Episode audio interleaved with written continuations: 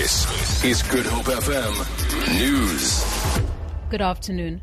The Minister of Justice and Constitutional Development, Mike Masutha, has revealed that more than 1,500 complaints have been laid against government departments and government entities at the Human Rights Commission. In a written parliamentary reply, Masutha says at least four complaints have been laid against the President. They are related to, among others, hate speech. These matters are still under investigation. The complaints were laid during the period January last year to January this year. The ANC in the Western Cape has denied reports that it's plotting to entice dissatisfied DA councillors to join the party in the run up to the local government election. The DA controls 23 out of 30 municipalities in the province, including the city of Cape Town.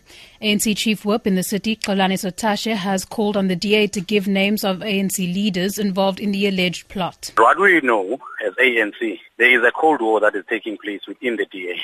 They can't take out their fight now and accuse the ANC. All we know also is that the black councillors in the DA and those colored councillors, they feel marginalized and they feel not protected by the current leader of the DA in the province, who happens to be the mayor of Cape Town. We're focusing our energies on local government elections. We don't have time to go and entice councillors of the Democratic Alliance. Three more South Africans have been banned by FIFA, FIFA's Ethics Committee in connection with match fixing in warm up games ahead of the 2010 World Cup. FIFA has confirmed former SAFA CEO Leslie Sedibe has been banned for five years, and former referees Steve Goddard and Adeel Carelse have received two year bans each. The investigation came after the proceedings against Lindile Kika that were decided in October last year, when he was banned from all football related activities for six years. None of the four is involved in soccer on an official level anymore.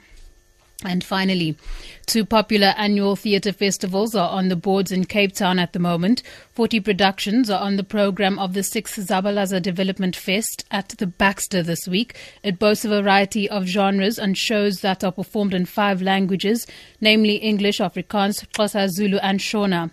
The festival has become renowned for its outstanding young and rising talent every year.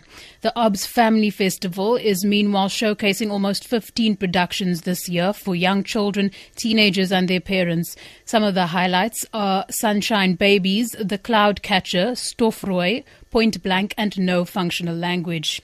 For Good Hope FM News, I'm Danielle Buse.